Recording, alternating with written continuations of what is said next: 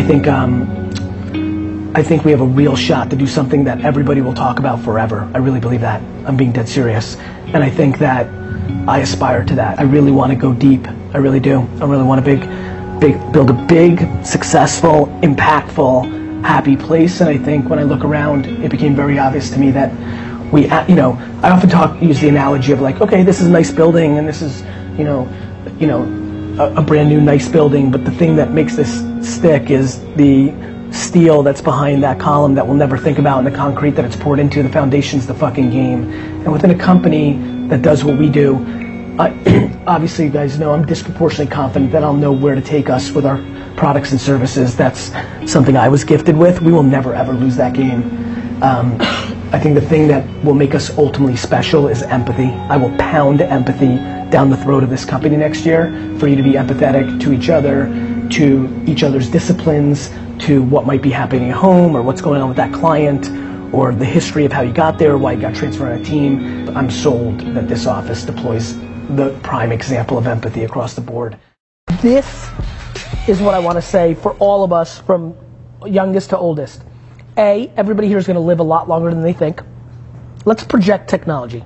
You know, look, you can get hit by a bus in an hour, I get it, but a lot longer than we think. This is the biggest, the, inter, the internet's maturity which is what we're living in right now, is the biggest culture shift to our society since the printing press. So it's very hard for us to actually grapple with what we're going through right now because it's so much bigger than anything we can point to.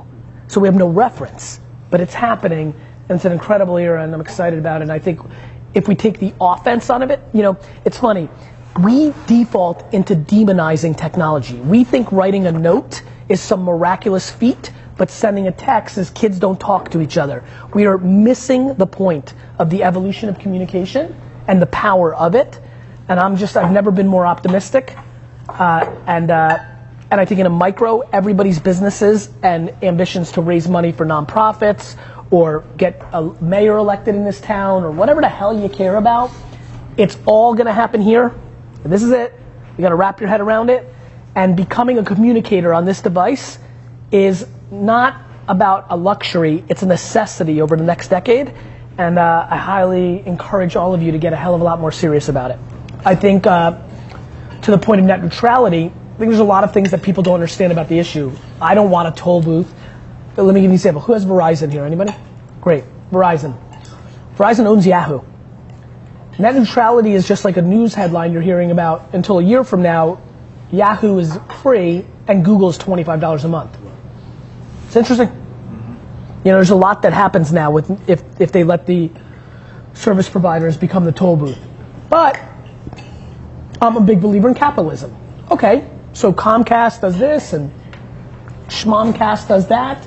Meanwhile, Google shoots a balloon in the air and provides us all service for free and no net neutrality issues. So I think we, a lot of times, you know, remember when Microsoft had to be regulated for being a monopoly? Remember when Walmart was too big? Like, we're very bad at understanding the greatness of actual macro capitalism and entrepreneurship. There's always innovation because people are incentivized by the openness of the upside.